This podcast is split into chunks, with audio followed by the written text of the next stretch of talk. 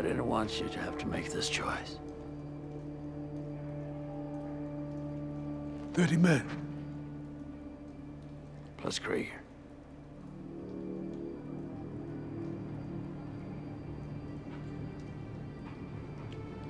For the greater good. Call it what you will. Let's call it war.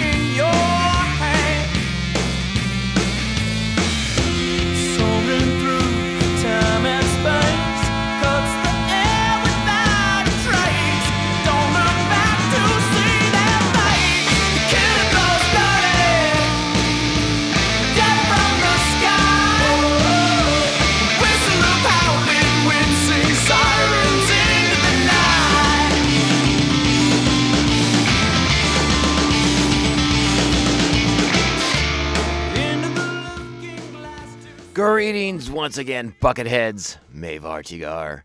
Welcome to the 183rd Tractor Beam Busting episode of Mandovision. Nargai Tom, and thank you so much for checking out this small independent Star Wars podcast. We are so glad that you're here with us today. Remember the best, best way to reach out to us and follow along with us is on social media. We are at Mando underscore vision on Twitter and Instagram. Please email the show at mandovisiontom at gmail.com. And be sure to like, subscribe, follow, and share this podcast with all the Mandalorians in your covert. How is everyone doing? Hap- uh, welcome to another happy, happy, happy. That's a weird word to use when talking about this show. Andor Wednesday. But all I know is after an episode, I am extremely happy that I am watching the show and, and just basking in the glory of, of what I just witnessed for the last 45 to 50 minutes of, the, of TV. My goodness, we are here for the thrilling uh, 11th episode of season one. And, you know, I, I, I feel like I'm, I'm just treading ground I've covered before, but every episode of this show just seems to ratchet things up just, just like just another notch in that tension. Uh, and and it, it's, it's exquisite. The pain is exquisite. the tension is exquisite. And I'm here for all of it. Uh, just another just stellar episode of the show. It just continues to build and build and elevate. And every week it adds another layer to itself. Uh, and it is, in my opinion, and, and I'm sure everyone's seen similar statements on the across the internet, across the interwebs. This is like possibly one of the finest Star Wars things I've I've come across in all forms of media, comic books, movies, uh, video games, all, novels, all of it. I mean, this is this is just some really exceptional Star Wars and and just great storytelling, even without the Star Wars. I mean, this is a, the Star Wars show that you show to people who don't know or want to know anything about Star Wars, and I I I, th- I think this show just just sucks you in. You just get it, it, there's so many familiar themes and so many uh, familiar uh, topics. There's so much commentary on things that are going on in actual real life society.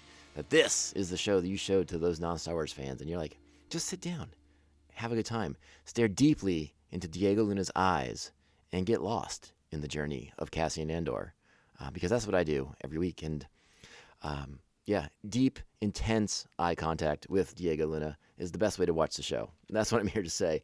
So let's go ahead and, and really kind of get into this episode. Uh, it, it's it's. I mean, I don't even know where where do we start with this week's episode of the show. I mean, how do I sort of like preface this? Right.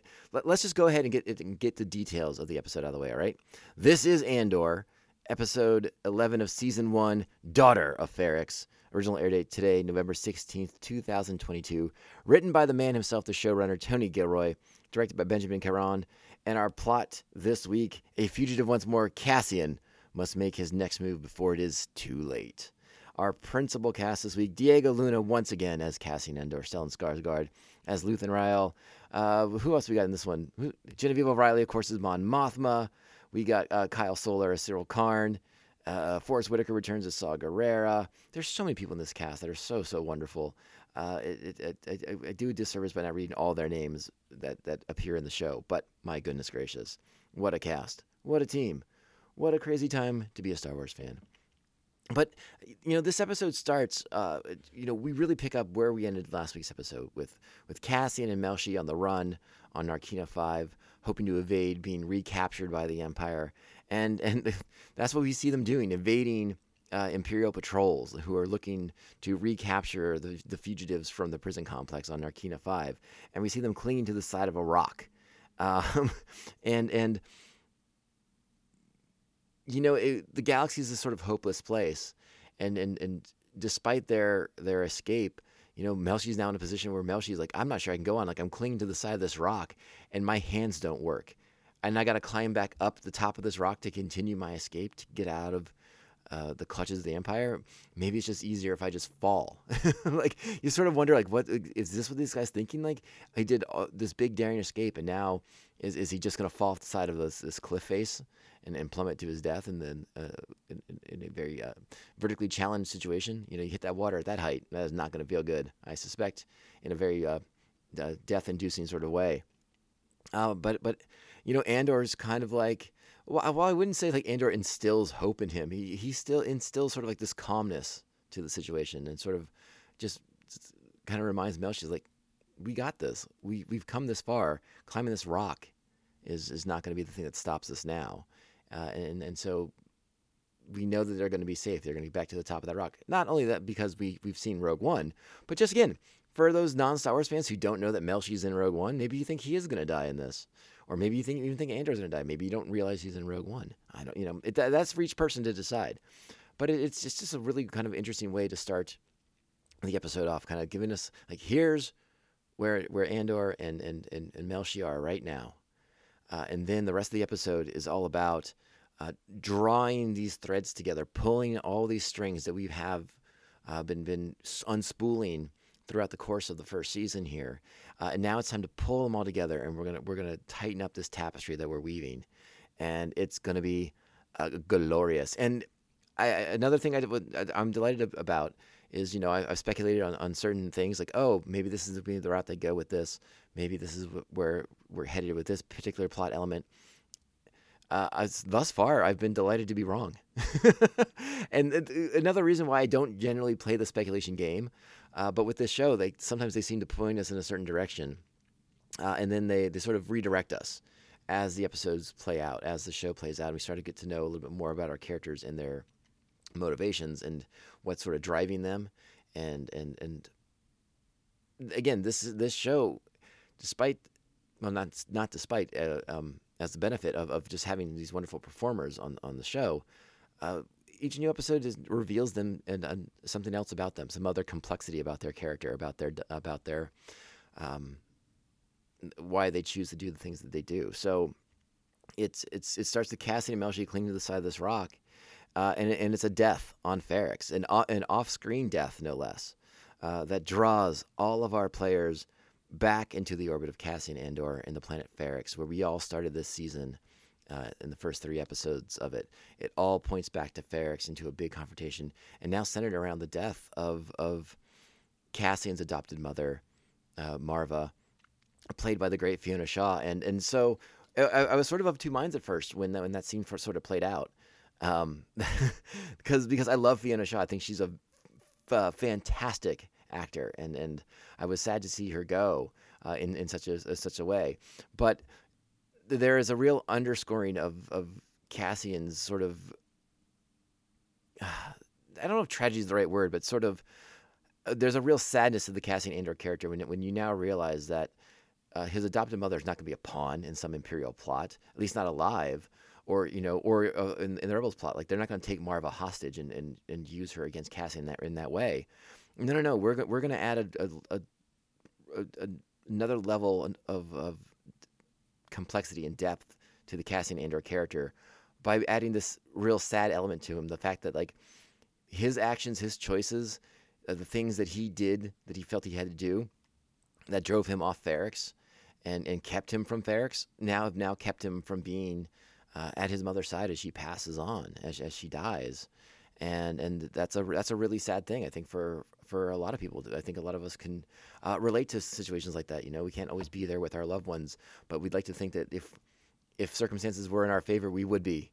And, and Cassian's made his choices, and, and this one uh, is a is a bad one. This is one he's gonna have to live with forever and ever and ever. That he couldn't be there for Marva when she maybe needed him to be. Um, you know, they sort of hinted at her health going downhill in the last episode, uh, and it's her death that now brings us all back to Ferrix. And let's go ahead and talk about that in more depth and more detail. Uh, let, it, it's so much to get into. Uh, I, I sort of preambled there a bit longer than I intended to, but you know how that goes on this podcast. All right, so let's do it. Let's do that thing. You know what time it is. Strap on your buckets. Let's go. I need to get a message to Marva Andor. Cassian? Don't. No names. Where are you? Tell Marva I'm okay. Tell her I'm thinking about her. She'd be proud of me. And I'll get back as soon as I can. Can you remember that? Cass, hang on. No names. I'm counting on you, son. Just let her know what I said. Wait. What? Cass, I'm sorry. Your mother's dead. What's so interesting to me about learning of Marva's death is sort of the way it, it's it's told to us, the way we're sort of informed. Uh, we're getting it from from B2 Emo's BT EMO, depending on how you want to say it, from his perspective, from his optical and auditory inputs. We're, we're learning of, of what's going on in the in the Andor house. And and don't tell me that droids don't feel things. This is the most distraught I think I've ever seen a droid in Star Wars ever. Uh, th- this droid is insanely upset and, and, and emotional over the passing of Marva. Doesn't want to leave the home. Doesn't want to think of, of life, you know, in regards without without Marva in it. Uh, and it's it's so insanely sad. And it's it sets it sort of sets the tone for for things moving forward. Kind of under again, I'm sort of underlining the sadness that's going on on Ferrix and and that that um, Andor will feel by the end as he's sort of drawn back into the events of his own life, sort of the mess he, he has sort of made on Ferrix with everything that, that he sort of set off in those first couple of episodes. But it is Marva's death that, that brings a lot of our, our principal players uh, to the front here at the, at the, very beginning of the episode because uh, ISB uh, uh, supervisor Dedra Meero wants to allow the public funeral to happen uh, to bait the trap for Andor. And you know, initially, as as the, as Dedra's talking to the the the officer on Ferrix, they're going to deny the permit. They don't allow these sort of uh, cultural expressions any longer. But Dedra knows this is um, a, a, a prime opportunity to draw Cassian Andor out of wherever he's hiding for this funeral. So they want it to be public. They want to control the environment. They want to set the situation and again sort of bait that trap for Andor to fall in, so they can capture him and through him learn or confirm the who it is that they is, the person they call Axis, the one sort of putting together this network of rebel cells across the galaxy. Uh, what we also learned that I thought was very very interesting was was this term that we that we get uh, that Marva was being bricked, and and that was basically she's being cremated and, and packed into uh, a, a, a, a brick to to build on Ferrix. You know, she is the daughter of Ferrix. She is the, the titular daughter of Ferrix for this episode. Uh, and, and the other daughters of Ferrix are the ones who inter her and take her body away for this bricking process. Uh, and, it, and it really lends more depth to uh, that, that sort of cultural exploration that, that these, the, the show has so far done pretty darn well, whether it's here on Ferrix or when we talked about the, the natives of Aldhani. We even get a little bit about the people, the, uh, the, the Narkinians, we hear a little bit more about their people in this episode too. So I sort of like that we're, getting more into some of these cultural things. And, you know, we, we saw a good expression of, of Ferrix culture in those first three episodes, but this is a very fascinating uh, level for the way they um, incorporate their dead into their everyday lives and, and build Ferrix on top of its um, important citizens, I suppose, or as primary citizens, or, or, or even just all, maybe maybe all citizens have the option of being bricked and and used as a foundation for Ferrix to build and grow because, you know, this is a very independent culture. The empire is now there suppressing tons and tons and tons of aspects of it, uh, and I you know I, I went I, I was thinking back to when I was first reviewing the show and we were spending more time on on on Ferrix, and I would I often described Ferrix as, as sort of having like this very tactile feel to it. Like you could you could touch it and it had like this texture, and this just adds to that. I think, and I thought it was a very fascinating uh, idea because you know often when we explore death in Star Wars, uh, it's it's sort of familiar, right? It's it's funeral pyres and, and things like that, and and uh, you know. Uh, like like Padme's death, you know, sort of like the funeral march and, and, and pallbearers and those and those, those sort of very familiar uh, images that we we, we kind of know and love, and the, not not love, but we that we are very familiar with from our cultures here on planet Earth. Uh, the idea of being bricked is fascinating to me. I don't know. I find it intriguing. Perhaps if I lived in a place like Ferrix, I would like to be bricked as well and be part of something that future generations can build upon. Um, it's a very interesting idea. I liked it very very much. Also on Ferrix, we we we noticed the Imperial spy Corv. Uh, he's still hanging around, watching the Andor residence, waiting for signs of Cassian to return.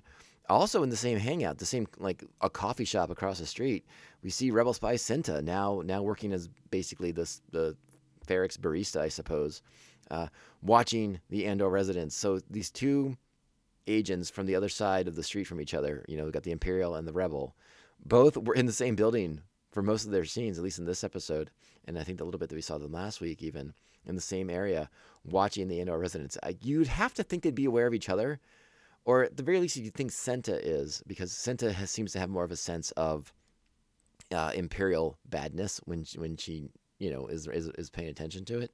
I don't know if he, again, sort of like that, if that Imperial arrogance is, is affecting him, so he's not thinking so much of her as a dissident.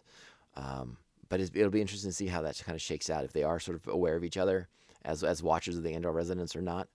But it's it's from this observation that that Cinta will make contact with Vel and relay the information about Andor's about Marva Andor's passing, and Vel decides to break pro- all protocols because signals aren't being answered, signals aren't being answered and responded to in any fashion.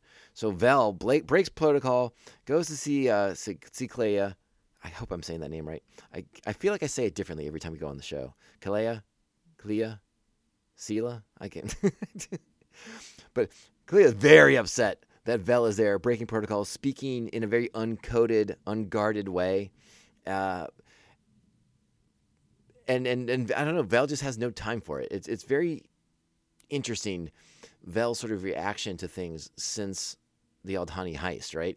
She's not been able to be have any direct contact with Luthen. She's been sort of been going through Clea, and that I think that really rankles her. So she's trying to get this urgent message about Cassian coming out of hiding wherever he is for this funeral, very possibly, so Luthen can can spring into action and do what he's supposed to do. Or I, you know, I could just have Cinta do it. Would also be my thought on the on the matter too. But it seems like the whole plan is is everyone's heading towards Ferrix. So whether that means Lu- Luthen's going to be boots on the ground because Luthen is now insanely concerned about potential exposure if if Cassian were to be caught by the Imperials, uh, maybe he doesn't maybe he doesn't quite trust Cinta t- to do the job, even though Cinta does seem like she would happily kill Cassian Andor. But again, we're, we're, we're drawing all these characters together too, because you'd also have to think that Vel will, will be drawn back to Ferrix as well. Uh, so we, we get all of all of our principles back in the same thing. Uh, and and and the, the word of Marva's death reaches back to Morlana One, where we hear from Sergeant Kostak, who we haven't seen since the third episode, who reaches out to Syril Karn to let him know this news. Like, hey, Andor's mom is dead, and and we might be able to smoke him out. We might be able to, like you know, get back in the good graces of, of, of our superiors. And and the ambitious, the ever ambitious Syril Karn uh, uh, sees this as an opportunity, right? Again, to, to redeem himself, to get back in his good graces, and you know, probably get a little bit of his pound of flesh out of Cassian Andor. Uh, and he has no problem stealing credits from his mother's safe to fund his quest for redemption. So all these things kind of coming together, drawing all of our characters back to Ferrix, putting us back in the orbit of of of the planet, the people, that kicked the whole season off. We all we we go back to Ferrix now. It's it's we, we got to gallivant across the galaxy, but we all come back for this. This is the moment that brings all of our characters together. The death of Marva to again bait a trap for Cassian Andor, and it's not just an Imperial trap. The rebels want to find him. You know, uh, uh, Luthen has something at stake here, uh, and and again from Cassian's perspective too. He, I think he would. I think he has to assume now, or I think he has to feel that he has uh, uh, let Marva down in some way because he wasn't there for her. So that's that's probably a good amount of guilt to carry around. That will that will definitely drive him back to to the planet for the funeral to to see her maybe one last time as a brick in a wall. I'm not going to sing. I'm not I'm not going to sing the song. You can't make me do it. Uh, we also cut to Bix, still a captive of the Empire, still being interrogated looks just looking worn down and haggard from this experience, from having Dr. Gorst playing those those sounds, the death cries of the of, of those that alien species, whose name I did not write down for today's episode. Uh, it, it just it just it seems to have broken her in many many ways, and so they are interrogating her, and they show her a hollow picture of Anto Kreegyr, and they want to know, is this who you introduced Cassian Andor to? You know, they're trying to determine is Anto Kreegyr is he Axis? Uh, and we never get to hear her answer. She's again sort of out of sorts. We don't know what her mental state is at the moment. Uh, physically, she's not you know looking the best she could. But uh, I would imagine being detained by the Empire, they're they're not giving you showers and soap and fresh towels. You know you don't get to clean up after after these sessions. No, no, no, no. So that's that's a lot of stuff right there at the beginning of, of our show of our episode for the show for for Andor to, to kind of just set the stage for what's coming in our finale. Uh, and then we, we kind of get to our bigger players in, in the rest of the episode as it sort of doles itself out. Um, and it's just a really, in, in, again, I'm just going to say it, it's, a, it's an intense episode. It's, it's setting the stage, but it's building the action, it's building the tension in, in such a way that you're just fat, you're just captivated right by it. You can't take your eyes off the screen. You want to know what's coming next. Uh, and you may notice that I'm, I, I kind of went through a lot of that stuff pretty quickly here without incorporating a lot of the audio clips from the show. And I, I this week I don't think that's going to be necessary because as great as the dialogue is in this episode, uh, so much of the of the performances in this episode c- comes from like non-verbal communication, right? It's it's seeing the reactions of people. It's it's processing their body language. It is the emotional turmoil that they're all going through with the various things that are happening to each of their characters and based on the situation that they're in. Um, you know, I, I, played that clip leading into this this portion of the show, of the show uh, where where Andor gets the news that is of, of Marva's passing, um, and I cut it off right after the line is delivered because the rest of that scene. Well, a there's no talking, but if you want to see Diego Luna acting his body off, uh, watch that scene. Watch his his eyes, his shoulders, his body language, the way everything is is on him, uh, and and the way he sort of keeps it to himself, the way he sort of transforms and, and, and sort of tucks it inside of his body when he goes back to talk to to Melshi about what they're to do next. Um, there, there, there's a lot of that in this episode from all of our wonderful cast.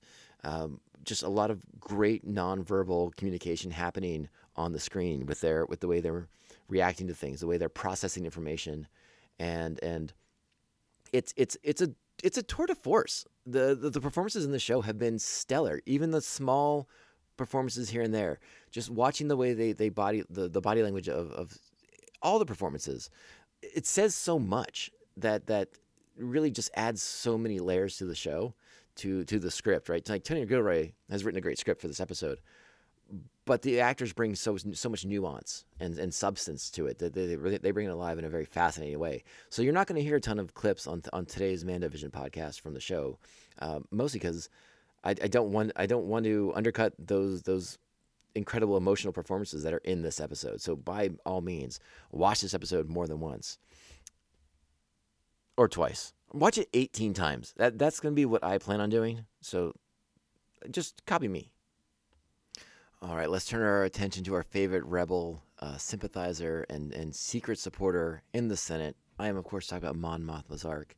On this in this season, I've been completely fascinated by it since the early episodes, uh, and and today takes it to a whole different place. You know, the the last few episodes have sort of hinted at the old Chandrilan customs, the old Chandrilan ways of doing things, the arranged marriages, uh, not for love, but for business purposes, almost like business transactions in a sense, uh, and how Mon has not been a supporter of it, even though she was in one of these relationships.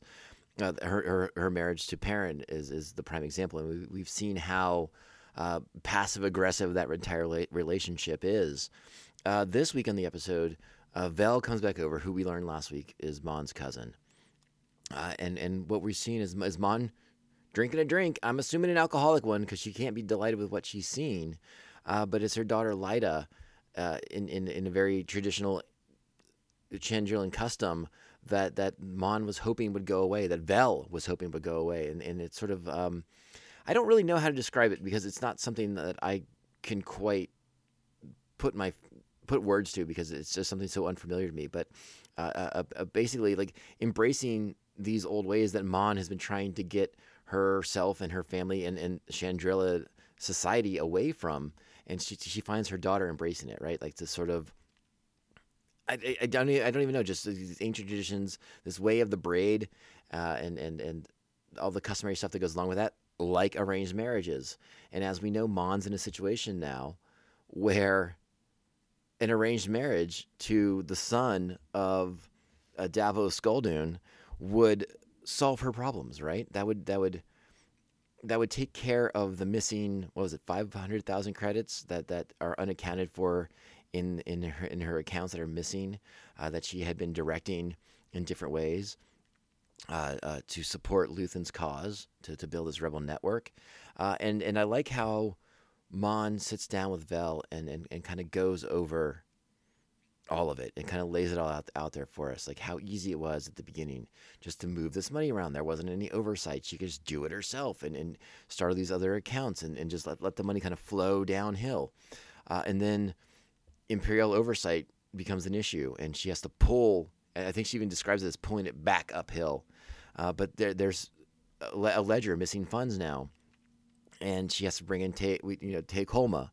But there's he warns her that there's, there's even more danger going on because she's not been as as smart as she thought with these things. Like there's there's fingerprints and, and data trails everywhere that she's been doing these things. So so Tay's trying to cover all these things up, but that money is still missing, and and now she's in a predicament uh, because when these auditors come from the Empire, they will know, and all will be lost. Right. Uh, so she finds herself in this situation with a way out and you know, just like Cassian's underlying sadness that we talked about, uh, by especially by the end of this episode, when he realizes that his actions have have cost him uh, his his final moments with his mother, uh, uh, Mon Mothma's in a situation where, again, as if as when you look back at the season as a whole, and and, and sort of the way she's talked. Uh, very negatively about Chandrilan customs and traditions and the arranged marriages, and she gets very much into that with with Davos Golden in last week's episode as well. She's now in a position where she will have to embrace, potentially embrace this to get out of trouble. But what's more sad about this, what's more upsetting about this to Mon Mothma and, and to us as, as as viewers, is that her daughter's going to be okay with it because she's doing these things. So Mon is potentially damning her daughter to a fate that she never wanted her to have, but her daughter's okay with it because her daughter thinks these are great things and has bought into these things a penny for you know, uh, in for a penny, in for a pound, and and it it I think it makes us sad as viewers to know that Mon's now in this situation that that the the the exit is right there. Her daughter's into these things, and and the the, the proposal with with uh, son is right there, and all these things go away. But she knows what she's uh, condemning her daughter to, and that is so sad. That is so unbelievably sad to think about. And again, you know, Saw, we played the clip. Saw talks about the greater good. And in a theory, in, in a sense, these are things for the greater good. You know, you're thinking about the galaxy as a whole. You're not thinking about you're thinking about the needs of the many, not the needs of the one or the few, right? Or the few or the one, as as Spock would say. But that's a different that's a different star. That's a different star. We don't talk about that one on the show. So, so it's it's just sad. Like this, like what is the cost of of fighting tyranny. What is what is the cost of fighting for freedom and, and ending oppression? And and um, it's it's just a lot. It's so much to think about. It, it's just so insanely sad. This episode I made me so sad in so many ways for our characters. Uh, um, it, oh boy, oh boy, the the Mon Mothma story is really hit me a lot harder than I expected it to. When uh, when you know when we were watching the trailers and when we were kind of getting an idea of what the story was going to be for the show, uh, I did not think this would be the trajectory for Mon Mothma's arc and don't get me wrong, I'm I am gobbling it up. I'm loving it. it it's delightfully delicious and and um, just the but there's just such sadness to it, and and and ooh, I, I mean, how can you not feel for her in this situation? She's trying to like bring restore freedom. Oh, I, I I've already said it. I'm, I'm I don't want to repeat myself anymore, but it's just so gosh darn sad. Holy Toledo and and she's having this conversation with Vel, another person who completely sympathizes with her. And what's even more interesting too is like, you know, Perrin's not in the episode, but Perrin, uh, uh, Mon relays information that that Perrin is surprisingly not crazy about Leida doing this either. This is all something that Leida has chosen to do on her own. She wasn't influenced or coerced by her father. Uh, you know, because so, uh, one of our impressions was she, that Leida was very much uh, her father's daughter but that's not the case. This is something she did on her own. She found the elder. She brought the elder in, brought her friends in. This is her. This, this is something that this generation of, of Chandrilans wants to embrace, despite the fact that previous generations have been trying so hard to get away from it. Um, and there is there is precedent of that in our society, but it's not something I feel comfortable talking about because it's not something I am uh, super well versed in. Uh, for in my, in my mind, the closest thing I can I can relate it to is is like when you read uh, history of, of like the early or you know of, of early uh, colonization in America with with the Puritans, right? A puritanical lifestyle versus other lifestyles of the time. That's the closest thing I could think of. I'm sure there are more modern uh, interpretations uh, that, that we can draw from, but again, that's not my wheelhouse. But still, so so sad, so very very sad. And now we'll talk about Luthen Rael, who has another incredible performance in this episode. Stellan Skarsgård is just crushing the show when he shows up. He shows up and brings such gravitas to his scenes, uh, and and I've been uh, just delighted when he's been in the same shots in the same scenes with Forest Whitaker or Saw Gerrera because they they have something kind of dynamic happening with the two of them uh, that is just juicy, and I, I want more of it. I'm here for all the Luthen Rael and Saw Gerrera scenes I can get my hands on.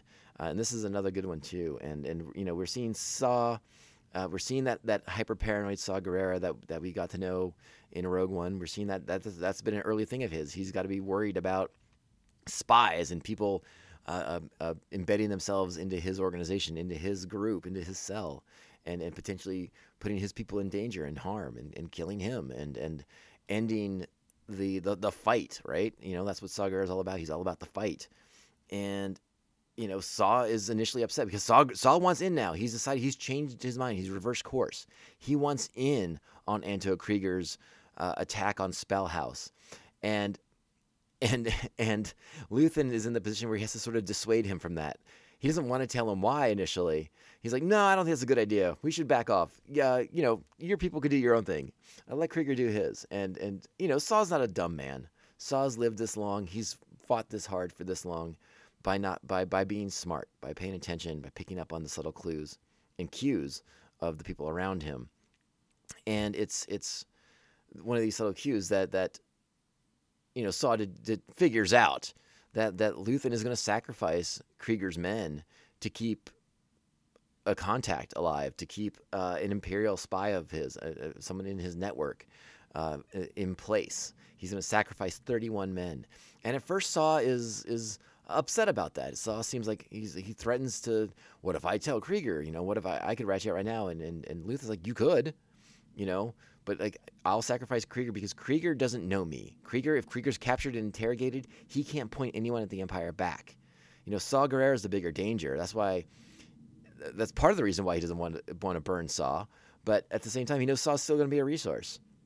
And Saw and and to, Saw and Luthen is a very different dynamic than Saw, and um, then then then oh my goodness, the dynamic between Saw and Luthen is very different than the relationship that Luthen has with Kreegyr. Again, where Kreegyr doesn't even know who uh, Luthen is.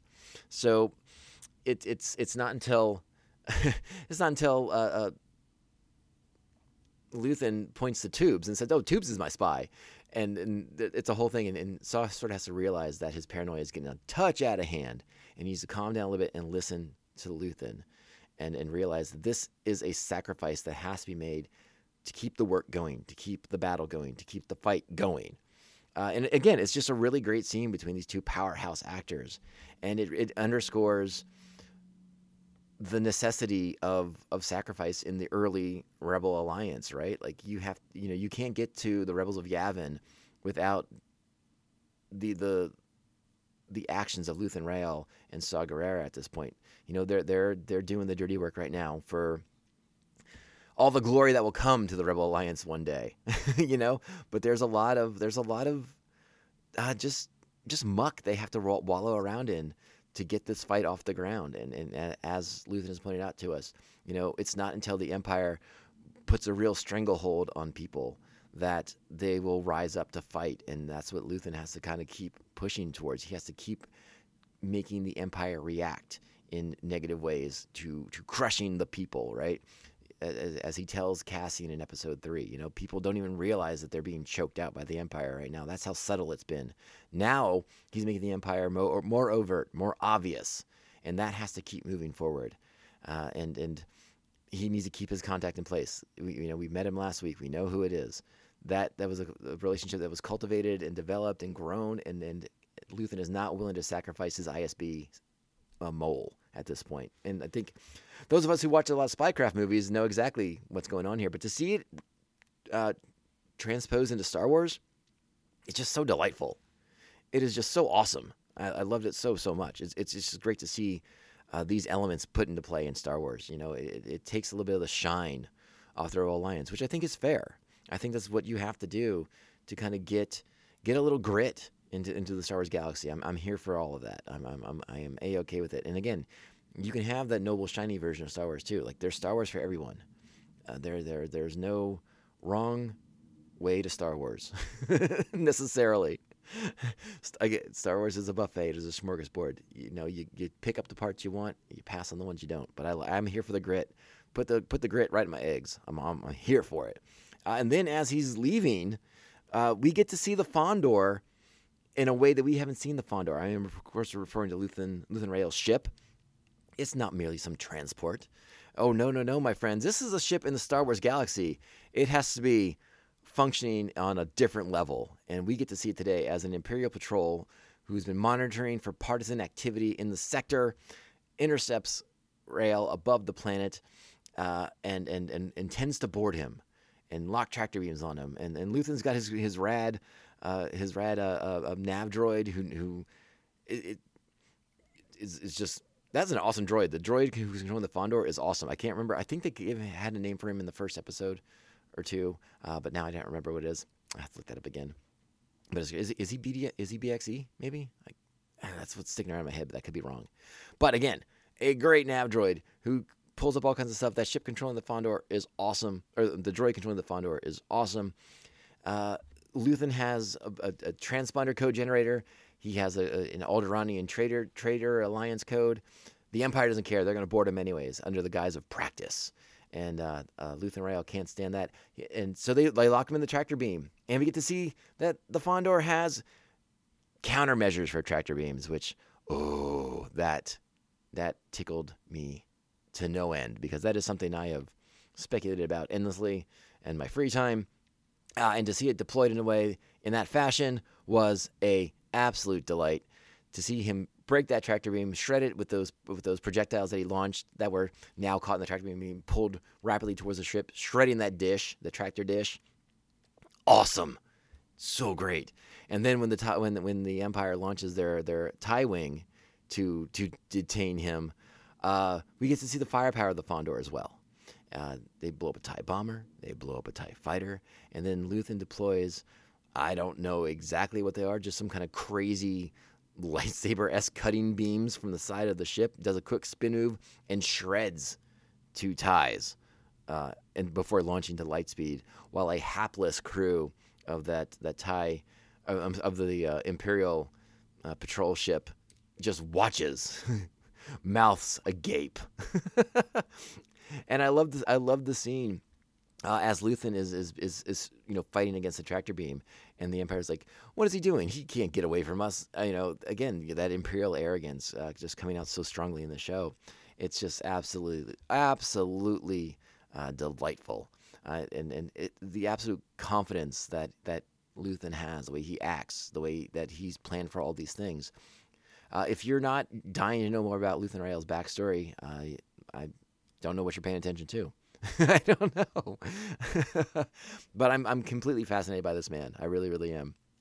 Uh, I guess we'll get to our to our our, our our main character. All right, let's talk about Cassian, and he's with Melshi for this episode. After we see them on the cliffs on Narkina Five, avoiding being recaptured by the Empire, they get captured themselves by some native Narkinians after a, a lackluster effort to steal their quad jumper, and. Uh, they get caught up in like these really gross looking webby things that the Narkinians had. Um, and that just looked like slimy and awful, and I did, not care for it. But the, the once they realized they were prisoners from the facility and not the Empire themselves, seemed much more okay with them. Uh, apparently, the Narkinians not keen on the Empire being there, ruining the water, ruining the the, the, the catches of, of, of the natives, whatever it is. I'm assuming some sort of native fish that they like to catch. Uh, the catches have not been as good with the Imperial presence there, sullying the waters around the planet. Uh, so they decide to aid uh, Cassian and Melshi and, and help them get off planet away from the Empire because they hey, they got no love for the Empire.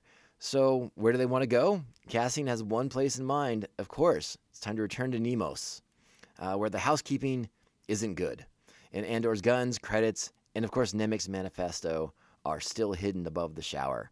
Uh, I guess that's a pretty good hiding spot. I'm not gonna lie. I mean, I, I, guess unless something happened with like that hydro shower, right? Like something would uh um hype. What do they call the shower in Star Wars? I can't remember. It was, it was not hydro shower. That's not it. I'm drawing a blank on it. But as, as soon as I turn the recorder off, I will remember what they call a shower in Star Wars. And and maybe some somebody will let me know on Twitter too.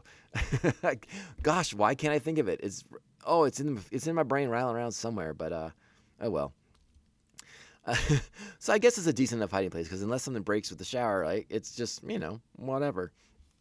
Uh, so he recovers all this stuff, and that's when he makes the call to Ferrix, and and uh, answers the call and breaks the news to Andor about Marva. And again, we sort of just to kind of remind you all, we talked about it a little bit. This just sort of underlines, underscores, uh, uh, you know, Andor's kind of selfish acts. What what what those acts have cost him now, right? As as he was driven off of Ferrix. He couldn't go back to Ferrix. When he went back, they told him he had to go because things are terrible here because of what you've done. And you know, you you brought a garrison to Ferrix by by getting into it with with uh, what you did on Morlana One, right? Like you brought all this trouble down on Ferrix, and now you can't stay. And then he goes and does the Aldhani heist, gets arrested, and all these things have happened, and he he can't be there for his his mother, the woman who adopted him, and rescued him from uh, from Kenari. And and again, it's just another level. It, it adds this sadness to the character, right? This now this burden of guilt that his actions, like these, you know, pretty. We'll we'll call them selfish actions, right? That they're motivated by his own personal interests and, and not the greater good of anything. Uh, now cost him these final moments with with Marva, and I think that's going to be a, a, guilt that he carries around for a long, long time. Uh, and depending on how things shake out in episode 12 next week, you know, I, I would imagine that Nemik's manifesto will come into play. The the inspiration that Marva took from the Aldhani heist, I think Cassian will have to reevaluate his actions in, in the context of the galaxy at large, and and and where is he going to fit in with that? And then of course he's going to have to survive the Empire's trap, the Rebels' trap for him, uh, and and a, a vengeful Syril Karn coming gunning for him as well, who's got his own vendetta. So so Karn never teams up with the ISB like we thought they would, like we thought he may. Uh, so it's actually three parties that are insanely interested in Cassian Andor. Not to mention maybe there's some people on Ferrix who, who may, maybe have him out for it too, but we'll see about that. I don't think so. I think it's just those three that we discussed. But yeah, holy smokes, did we set the table up here for uh, just a really, really, what I, I can only imagine is going to be just a pulse pounding, tension filled episode to close out season one of what has been the best Star Wars show, in my humble opinion. And I say that as a man who dearly loves The Mandalorian and Boba Fett. But this show, it's like I said, I, I- I told you before, it's it's just scratching an itch that was between the center of my shoulder blades that I didn't know was there, but it feels so good to get it scratched right now. Holy Toledo. Give me some more of that back scratching joy. because oof, I needed it and I didn't know how much I needed it until I got it. And it's it's been a delight. So yeah, the stage is set for next week's pulse pounding season finale for Andor, right before we all get drunk on gravy and, and turkey meats. Can't wait. It's gonna be ooh, what a way to kick off a holiday weekend. Andor. Just gonna watch it on loop all Thanksgiving dinner. We'll talk about that next week, though. All right. Uh, I don't know what else to have to say about this episode, though. Other, other than I, I, we have, I, when do I guess I wouldn't imagine we'll spend too much time getting into, into Luthen's origins necessarily. He may drop some hints next week. Maybe we'll find out a little bit. But I, I want to know this dude's backstory. Who is this guy? Was it was he like Republic intelligence at some point? Like he's he's so insanely cunning and crafty. Like he has to have some sort of a a, a spy background, right? Like like he is Tinker Ta- soldier spy. Like this is like this is guy is is so insanely capable. I want to know more. I want to know where he came from. I, I want to know what happened. I, I want to know all of it. But I may have to wait for season two for that. And then uh, the the one thing I've speculated on that I'd still really like to know, and I don't know if it'll. I, I don't. I don't know if they'll do it or not at this point because I, I wonder if there might if, if, if it might just be a comment on the bureaucracy of the empire. But w- will Dedra Meero and the ISB ever figure out that they had Cassian Andor in custody already and he got away? Because that will again maybe that's just for my own amusement. But I uh, if they don't talk about it, maybe that, again that just might be a commentary on uh, the just the insane bureaucracy of the empire and how it just it's too big for its own good because it doesn't even know what one hand, one's, you know, the left hand doesn't know what the right is doing kind of situation. So yeah, I'm, I'm curious to see if those two things get addressed and shaken out. Um, will we find it? What's going to happen to B2EMO? Will, will Cassian come and take him home and, and they go on adventures together in season two before K2SO shows up? I guess we'll have to wait and find out. Or is that little droid going to, oh, is he just going to miss Marva too much? And he, oh, I don't, I don't want to think about it. I don't want to think about droid death. It's making me sad. All right. I think we're going to close up shop here. Uh, let's, yeah, what a great show. My goodness gracious. I, I don't know what else to say. This has just been a delight. And every every Wednesday has been so much fun to watch. So uh, uh, I hope you all feel the same way and are as excited as I am about this show. Uh, another reminder that we are on social media, so please follow us uh, at Mando underscore Vision on Twitter and Instagram. Still on Twitter. I don't know if we will stay there. That's uh, up for debate, I suppose. But we're there for now. So reach out to us there and on Instagram. Please email us at mandovisiontom at gmail.com. Make sure to like, subscribe, follow, and share the show with all the Mandalorians in your covert. If you'd like to support the show by giving us some sweet five star reviews, we would be insanely appreciative of that because they really do help small independent shows like us stand out, not get lost in the shuffle, and we need all the help to fight against that shuffle. the truffle shuffle, indeed. Uh, if you want to support the show with a couple bucks here and there, you can do that over at patreon.com forward slash Mandovision. You can become a Mandovision maniac and join Buckethead Nation and hang out with people like the Aspinhill Chody, the Batman Abejo, Jeff Nail. Just got a great podcast. Check it out. called The Ringing Ear. Thanks to Evil Circle, the evilest of all circles, the Squidmaster General Brian Broussard, the New Jersey Devil Mark Wegemer, the Beer Hop Brigadier General Jesus Beer Hop, the Silent Assassin, he who shall not be named, and Syndicate Ram, co-host of Come On, It's Still Good, a great movie podcast and a occasional collaborator here on the Mandovision podcast. So uh, check out their show; it's a good time. All right, uh, we'll be back next week. Like I said before, for that pulse pounding finale of Andor. Get ready; it's going to be a good one. Uh, just buckets on all week. It's it's holiday season. Keep your bucket on just for safety. You know, when you're going out to the store, to the market, just have your bucket on. There's crazy people out there tossing turkeys at people. You never know. The bucket could save your life. All right. Remember, this podcast can only end one way. This is the way. This is the way. This is the way. This is the way. I find that answer vague and unconvincing.